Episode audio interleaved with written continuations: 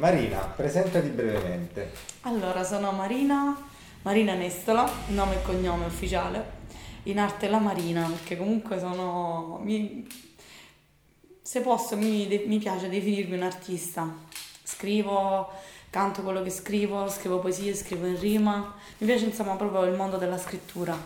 Eh, adoro anche dipingere, decorare, quindi mi piace proprio l'arte grafica, quello che si può rappresentare con i colori e con le parole è il mio mondo. Ovviamente mm, mi muovo anche bene e sono felice di fare parte di associazioni, quindi piccoli nuclei che lavorano artisticamente, che collaborano, associazioni tra artisti, insomma mi piace stare nel sociale, conosco un sacco di gente, faccio anche dei lavori, molto spesso anche non nel campo artistico, che però mi vedono sempre a contatto con la gente, quindi adoro stare ehm, nella piena condivisione emotiva del, del sociale, quindi sono io, sono questa.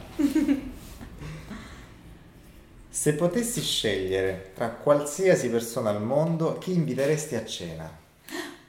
Oddio, eh, chi inviterei a cena?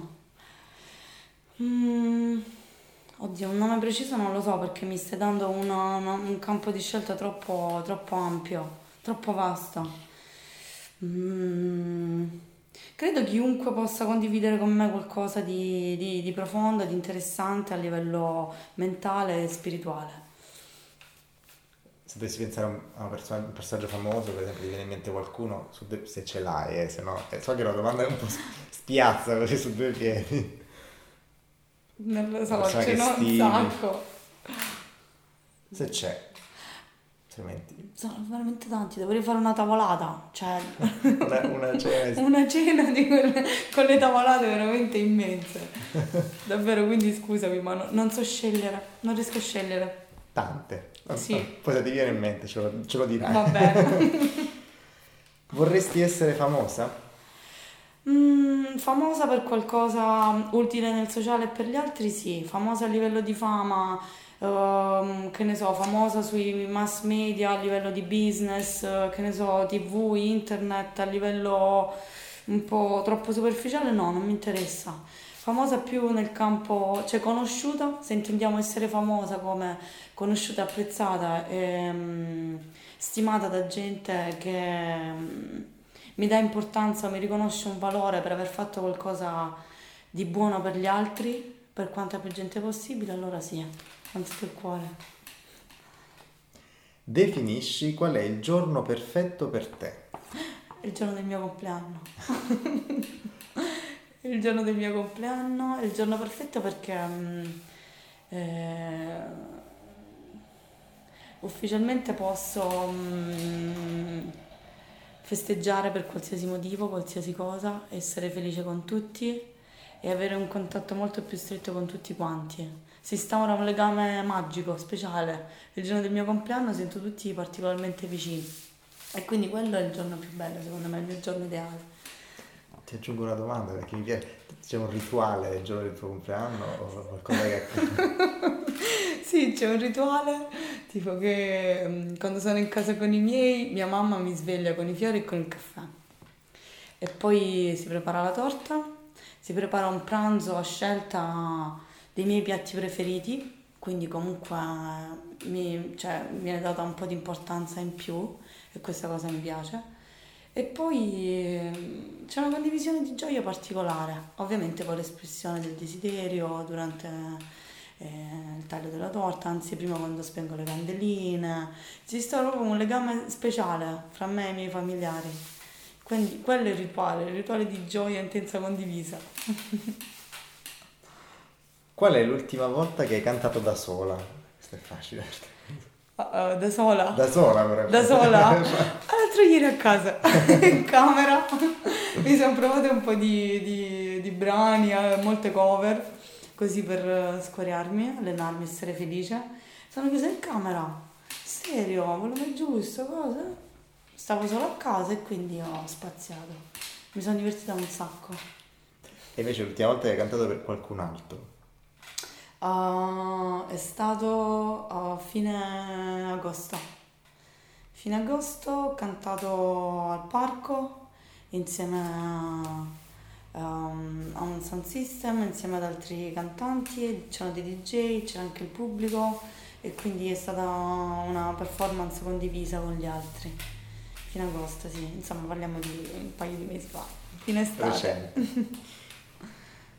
Se potessi vivere fino a 90 anni e per gli ultimi 60 anni avere o il corpo o la mente di una trentenne, quale delle due sceglieresti?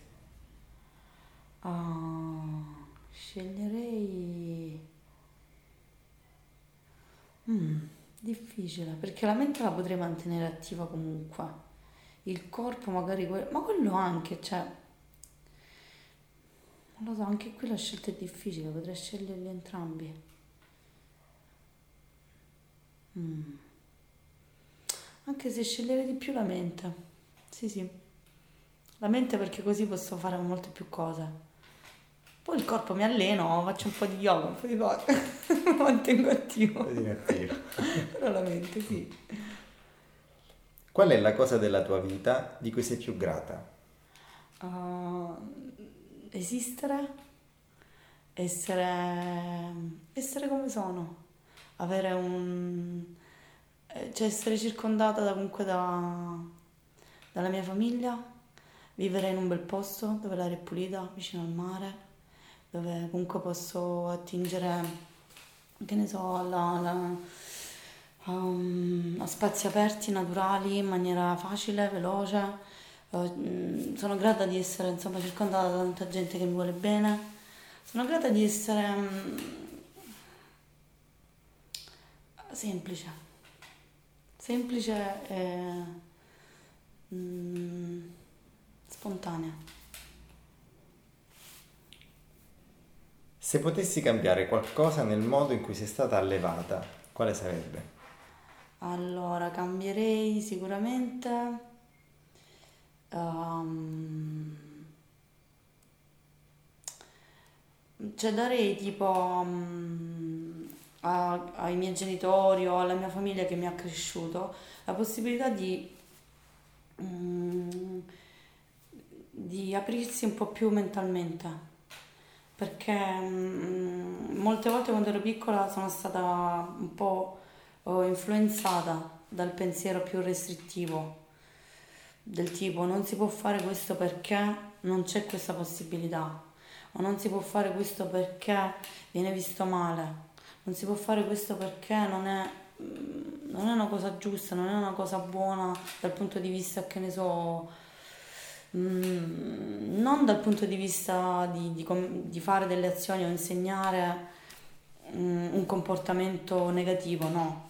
Cioè tipo un po' la restrizione mentale meridionale, paesana, anche influenzata dalle generazioni poi precedenti, quindi nonni, bisnonni, che ne so, guerra, dopoguerra, eh, persone che hanno attraversato comunque fasi di carestia, di, di sacrifici, quel tipo di mentalità tramandata fino ai miei genitori, i miei genitori um, purtroppo anche ritrovandosi in un'epoca diversa hanno comunque eh,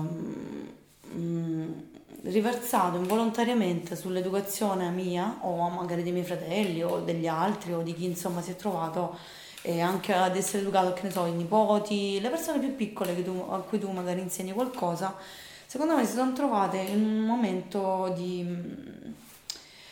di, di privazione mentale eh, che hanno trasmesso poi ai figli. Questa cosa io la, diciamo che mh, la cambierei, se potessi la cambierei perché comunque penso che abbia portato tante privazioni a livello proprio mm, emotivo, eh, psicologico, mm, soprattutto morale, ingiustificato, insensato eh, da parte di chi l'ha vissuto. Io magari ho vissuto l'ultima parte della, della, mm, della manifestazione di questo pensiero e ne ho, ne ho avvertito un po' le, le conseguenze un po' diciamo difficili da, da smussare. Da più grande ho capito questo tipo di pensiero che ha avuto un'influenza anche un po' negativa su di me, negativa nel senso restrittivo della cosa, perché comunque ti, ti mette delle barriere psicologiche, anche dei freni a livello di, di espressione. E, e quindi questa cosa, questa cosa la cambierei perché cambiando questo penso che tante cose mh, mm, sarebbero cambiate molto più velocemente magari prima. Ci sono arrivata comunque a cambiarle, però magari le avrei cambiate prima. Se potessi svegliarti domani con una particolare qualità, quale sceglieresti? Mm. Um.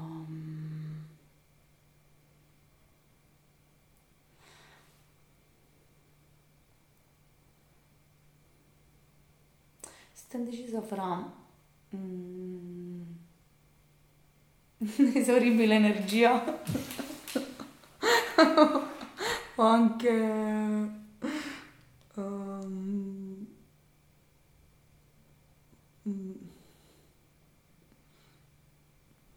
vabbè facciamo ah no. Eh, ho anche un'estensione vocale maggiore o svegliarmi polistrumentista domani mattina così. Sì questa questa scelgo l'ultima. Se una palla di cristallo potesse dirti qualcosa sul tuo futuro, che cosa sceglieresti? Di sapere um, se riuscirò a um, portare a termine tutto quello che, che mi sono prefissato fino ad ora. Sen- soprattutto se riuscirò a um, insomma rendermi utile con la mia esistenza agli altri, a fare qualcosa di grande.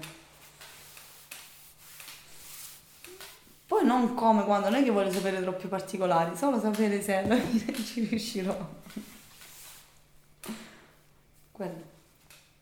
Qual è la tua relazione con il tempo? com, com, combatto, combatto con il tempo perché lui va sempre veloce, io invece vado con calma. Allora c'è una relazione un po' di amore e odio col tempo.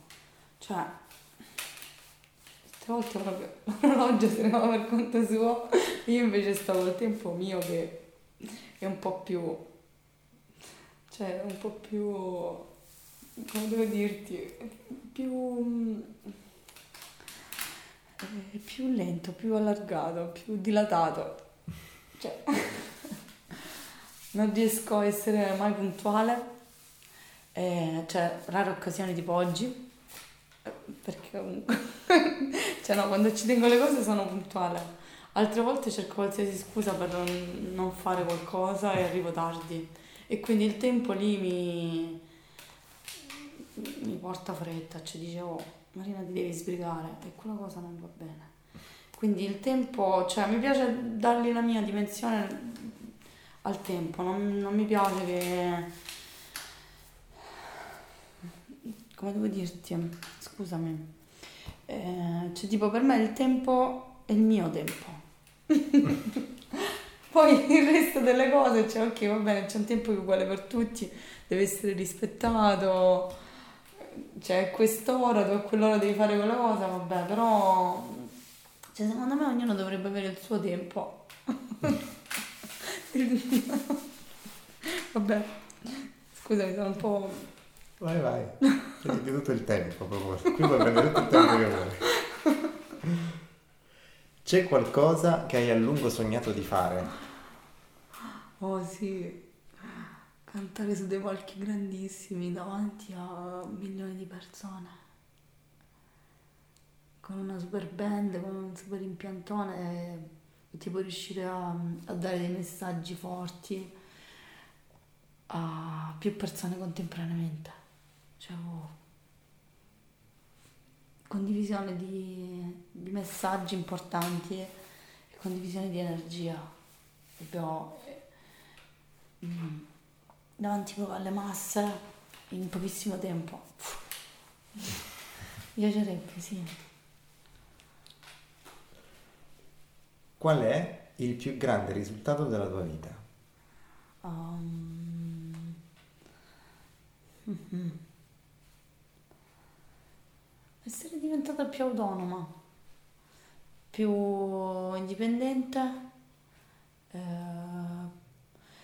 più brava a, a, comprendere quello che succede, a comprendere mm, in maniera più profonda tutto quello che mi succede, quello che sento, a decodificare quello che sento, quello che a decodificare le, le, le, energie, insomma tutto quello che succede intorno, a dargli un nome, un senso, una spiegazione, a saperle gestire. Quella secondo, per me adesso è una grande conquista. Qual è il tuo ricordo più caro?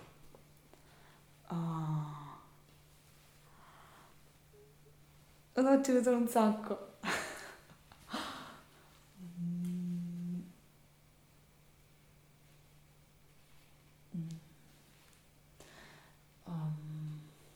Madonna, ce ne sono tanti. Ricordi di quando ero piccola? Mm. Oddio, non so decidere. Il più caro, sono tutti cari. Il primo che ti viene in mente.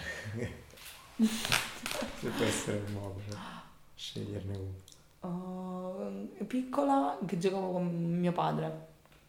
Piccolina, piccolina, sì, avevo tipo 3-4 anni e mio padre mi faceva giocare con un telefono di plastica e facevamo finta di, di telefonare non so a chi, io seduto sulle ginocchia di mio padre e mio padre che mi coccolava, mi, mi, mi faceva solletico, mi faceva ridere e mia madre rideva. Ridevamo tutti. sì. E invece il tuo ricordo più terribile? Il ricordo più terribile... Mm Ah. Attacco di panico nella folla di Roma. Il primo maggio, non so di quale anno. Io ero piccola, avevo avuto tipo 18-19 anni, oh, primo maggio a Roma, quindi del 2000, del 2000 2001 un sacco di gente, proprio tantissima gente, io da sola in mezzo alla folla avevo perso i miei amici, una delle prime volte in cui mi trovavo in mezzo a tutta quella gente, non esistevano i telefonini, cioè io non c'avevo il telefonino, non c'aveva nessuno, panico, ho detto ok, quindi mi sono ritrovata in mezzo a una folla immensa e non avevo idea di come avrei ritrovato gli altri. Quello è stato un momento brutto. Poi ho detto, beh, lì è stato brutto perché non sapevo gestire tutto, cioè non, non, avevo idea di come me ne sarei uscita da lì. Però poi da lì, insomma, dopo quel momento orribile, adesso ok, ho imparato. Sì, però quello è stato molto brutto. Mamma mia. Che cosa è troppo serio per scherzarci su? La sofferenza degli altri quando qualcuno soffre o sta soffrendo per qualcosa, non... cioè ci puoi scherzare su um, se um, viene fatto in maniera um, oh, di aiuto, cioè se tu riesci a far sorridere quella persona, diciamo un attimo a smollarla dalla situazione di sofferenza, emotivamente più pesante, riesci magari a farla sorridere per fargli vivere, che ne so, fargli guardare quella sofferenza magari sotto occhi diversi. Però il prendere in giro qualcuno che ha un, che ne so, che sta soffrendo dal motivo più futile che può essere un motivo, che ne so, uh, d'amore o di qualche sofferenza emotiva, di motivi futili di sceme- che appartengono magari, che so, causati da stupidaggini, a una sofferenza più profonda, che ne so, che sia fisica o di salute o per un qualcosa che magari oh, questa persona sta soffrendo, cioè no, quella è una cosa orribile, non si può scherzare su questo. Cioè sei una persona orribile se scherzi su queste cose. No, non si fa. Se dovessi lasciare tutto e tutti all'improvviso, si partire per cambiare vita, lasciare tutto e tutti, cosa cambieresti nella tua vita? Mm. Allora, cambierei sicuramente l'approccio mentale, perché se lasciassi tutti e tutto, mm, cambierei il rapporto di dipendenza da- dagli affetti, dalla famiglia, dagli amici. Eh, lì dovrei rinforzare proprio, sarei costretta a rinforzare proprio la mia... mm, la mia, la mia autonomia, il mio bastarmi, se dovessi stare lontana da tutto e da tutti. Ehm, sì, quello. Poi ovviamente dovrei rinforzare le mie difese immunitarie perché andando fuori dovrei fare qualcosa e poi ehm, dovrei rinforzarmi anche io psicologicamente per poter affrontare insomma una vita fuori da sola con, con qualcun altro, non lo so. Dovrei rinforzarmi io, insomma. Anche gli altri, perché poi se no gli altri ti fanno le paranoie che te ne stai andando. Quindi li devi un attimo rinforzare anche dal punto di vista rassicurare soprattutto. Dire, no, sto bene, poi ci sentiamo le videochiamate, va bene, non ti preoccupare. Che cosa ti spaventa di più? Ehm, mm, in questo momento niente.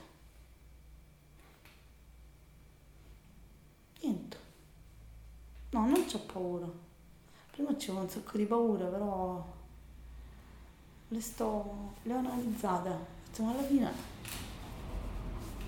che lo fa fare di avere paura? Cioè no.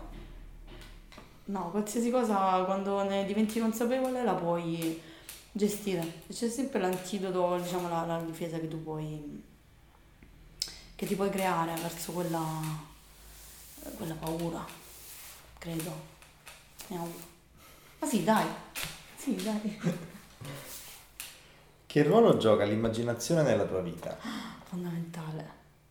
Io vivo di immagino un sacco. L'immaginazione è, mm, è qualcosa di indispensabile. È il mio mondo, è quello che mi rende felice, quello che mi fa immaginare come qualsiasi cosa. Cioè l'immaginazione è alla base de- della mia vita. Qualsiasi cosa che creo la creo prima con l'immaginazione e poi nella vita reale. Ovviamente eh, le azioni diciamo basilari della vita, cioè non è, no, tutto il resto sì, deve essere prima immaginato e poi realizzato. Se la puoi immaginare la puoi fare, no? Descriviti attraverso i cinque sensi. Dovessi essere un odore, che odore un saresti? odore, sarei mm, il profumo del, del gelsomino, Un suono, il suono delle onde del mare. un gusto, Un gusto tipo quello dello zenzero. un'immagine, Ah, mm, il sole. una percezione tattile, Mm. Mm. Il, il legno, la superficie del legno. Il legno levigato però. Che cosa significa l'arte per te? L'espressione, mm, l'espressione più pura attraverso diverse forme ovviamente, cioè ognuno poi ha la sua arte, il suo modo di esprimersi, però l'arte è l'espressione più vera eh, di qualcosa che ci attraversa, però non è nostro è qualcosa che eh, riceviamo da qualche parte, ci attraversa e ci dice che la dobbiamo comunicare. È quello che siamo noi unito a quello che c'è in tutto l'universo. E quella è l'arte. Cioè l'arte comunica qualcosa che viene proprio da, da un posto che sta proprio dentro, dentro l'anima, dentro... C'è proprio un posto profondissimo che sta dentro di te, che si connette tutto quello che sta fuori di te e metti insieme le due cose e grazie all'arte uh, tu puoi esprimerle. C'è un'opera d'arte a cui tieni molto, o un artista che con la sua pratica ti emoziona particolarmente? Mm. Oddio, come arti... Eh, mi piace un sacco la musica, mi emoziona un sacco la musica. E gli artisti che mi emozionano sono tanti, ecco il problema di prima. Come altri tipi d'arte Oddio, anche lì sono troppo, cioè, mi piacciono troppi artisti perché ogni artista mi tocca una parte diversa dell'anima, quindi cioè, non gli posso dare soltanto un, un, non la posso chiudere soltanto in una percezione e basta o in uno stato d'animo e basta. Ogni artista riesce a um, ricordarmi, ricalcare eh, farmi rivivere quelle, quelle sensazioni che poi, o emozioni che comunque sono talmente tante, talmente sfumature, cioè ci sono talmente tante sfumature che mm, sono, mm, cioè sono tutti importanti, tutti quelli che riescono a ricordarmi una percezione, a farmi provare una, una, un'emozione particolare. Se pensare, vediamo se così può aiutare a trovarne anche uno Vai. se c'è qual- qualcosa di importante, un artista che ti emoziona praticamente ora, in questo momento, in questa fase della tua vita. Mm. Adesso c'è tipo un tipo che si chiama, è contemporaneo, eh? Sta... Eh, lo seguo su Instagram sta su Instagram come JR ed è molto innovativo. Lui ha fatto, non so dirti come, cioè io lo seguo, poi non, non sto là, cioè vedo il concetto delle opere che realizza. Lui, eh, non so dove stava, penso a New York comunque in parti del genere, poi ti mando il link. Eh, lui ha realizzato, ha realizzato delle opere grandissime e lui mi emoziona in questo momento molto, perché tipo fa delle stampe giganti, grandissime, e le posiziona su dei palazzi, su dei ponti, su comunque dei posti importanti in America dove c'è bisogno della ricezione di un certo tipo di messaggio. Lui ha fatto una tavolata, ha fatto una, tipo, un'opera, ha stampato, un, ha stampato un, uno, il taglio degli occhi grandissimo, gigante, ma non te lo so descrivere bene. Anna, chi lo ascolta ma non lo so, dice questa no, no, che cosa no, sta dicendo? Vai, vai. Insomma, ha stampato questi due occhi giganti al confine del, del Messico e li ha messi eh, sulla, proprio sul muro del confine, metà da una parte e metà dall'altra. E dall'alto si potevano ammirare interi. Metà li ha, mm, tipo, non so come stavano tipo stava stampata, eh, non so come stava, cioè se stava su qualche superficie rialzata, l'altra metà invece era una tavolata. E quindi lui poi è servito, hanno preparato dei pasti e lui e tutta la gente che abitava insomma sul confine hanno preparato dei pasti e li hanno consumati insieme. E, e, ci sono stati anche dei musicisti che hanno suonato metti da una parte, metti dall'altra. E poi si scambiavano. Cioè per dire, Qua no, cioè non esistono i confini, i limiti, c'è comunque qualcosa che, che viene annullato dall'arte. Sì, basta, questo mi è venuto in mente, però magari non, non sono riuscita a spiegartelo no, bene. O chi ascolterà ci sarà qualcuno che dice no, lo conosco, non si chiama così, però non lo so. È un grande secondo me in questo momento. Al di là di chi è, hai spiegato benissimo il concetto. Che idea hai dell'arte contemporanea? Cosa ne pensi? Beh, con artisti di questo calibro penso che abbia un senso. Quando l'arte serve tipo, a questi scopi, ha raggiunto il suo massimo livello di espressione. E, mm, mi piacciono un po' di artisti contemporanei, soprattutto gli street artist o chi fa delle... Um, che ne so, questo tipo di installazioni giganti, grandissime, con le fotografie o a livello insomma... Ehm, um,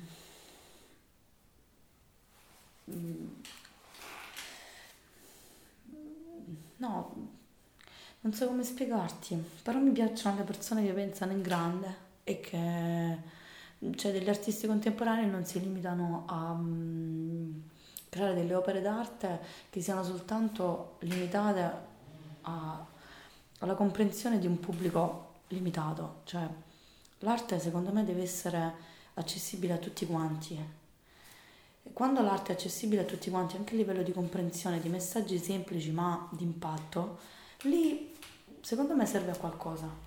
L'arte da abbellimento o comunque l'arte, che ne so, di nicchia o quella destinata a pochi acquirenti o l'arte destinata a essere compresa soltanto da persone di, di alto livello, di alto ceto culturale, quella sì ci può stare, però cioè, rimane limitata a quel tipo di, di, di, pubblico o di acquirenti o di, di, persone che possono comprendere quel concetto, ok ci sta, però gli artisti contemporanei che si rivolgono ad un pubblico vasto e che fanno delle opere proprio che vanno a cambiare, a dare dei messaggi forti, a cambiare poi a livello emotivo eh, la percezione di determinati eventi o di stati sociali da parte di, di un pubblico più ampio, allora lì vai, cioè gli artisti contemporanei sono i migliori. Ci sta, scusa che non ti ho fatto come sempre nomi. No, nomi, no. Eh, Qua non era neanche richiesto. Ok, non, non, ne capisco molto, mi fermo là a pensare all'opera, poi va, mi va dimentico pure chi l'ha fatta, scusate. Non preoccuparti, va benissimo. Abbiamo quasi finito, mancano due domande. Ok. Come pensi di poter essere utile all'artista in residenza? Mm, posso spiegarli mm, come fun- cioè, in cosa consiste, ovviamente attraverso la mia percezione, la mia esperienza, la mia storia, il, um, il, cioè l'ambiente in cui si trova, la, come può essere il pensiero della gente in cui si trova, ovviamente anche a livelli molto generici, oppure spiegar, spiegargli cos'è essere un artista qui. Quindi con i pro e i contro, i pro magari te li ho detti un po' prima, del fatto che comunque siamo in un bell'ambiente, ci sono un sacco di stimoli anche a livello di ispirazione, si vive in un bell'ambiente non troppo inquinato, la vicinanza al mare, la vicinanza alla campagna, la gente semplice, e comunque alla fine non, non ti... diciamo non, non c'è un gro, una grossa... Non, non ci ostacola tantissimo nella nel ricaricarti di energia che poi insomma ti serve per, per creare le opere. Sì, potrei spiegargli insomma com'è quello che si vive qui e qualsiasi cosa altra magari può incuriosirlo, incuriosirla o che ne so. Mm, cosa si può percepire da, dall'ambiente in cui, in cui viviamo noi, in cui si trova lui o lei in quel momento cosa si può prendere di buono, ovviamente le posso anche spiegare cosa c'è di meno buono in maniera tale che si fa attenzione a determinate cose o si è consapevoli di determinati magari eh, atteggiamenti un po' più ostili o risposte un po' più strane da parte della gente che non è abituata forse sempre o fino a mo' non lo è stato a ad avere a che fare con tanti artisti. Ultima domanda. Vai. Hai qualche traccia, qualche suggerimento, qualche idea da proporre all'artista su qualcosa che, su cui potreste lavorare insieme? Mm.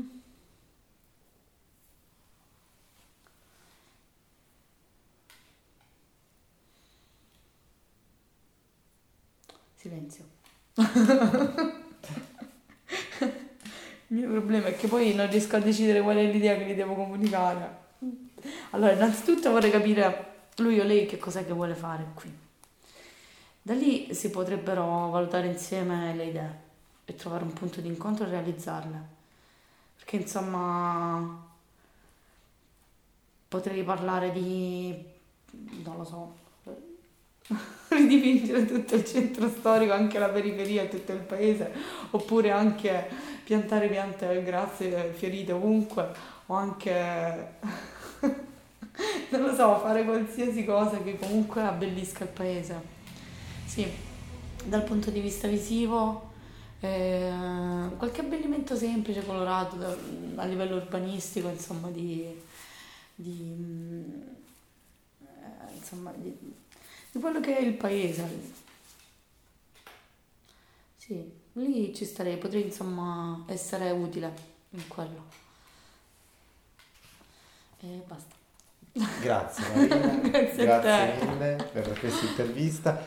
Come sai, queste sono le prime 24 domande, ce ne sono altre 12 che potrebbero eh, esserti rivolte da un artista qualora ascoltando questa traccia deciderà eh, di incontrarti, quindi potrebbe non essere finita qua questo, questo racconto, eh, nel caso c'erano altre 12 domande che ti aspettano. Intanto grazie mille.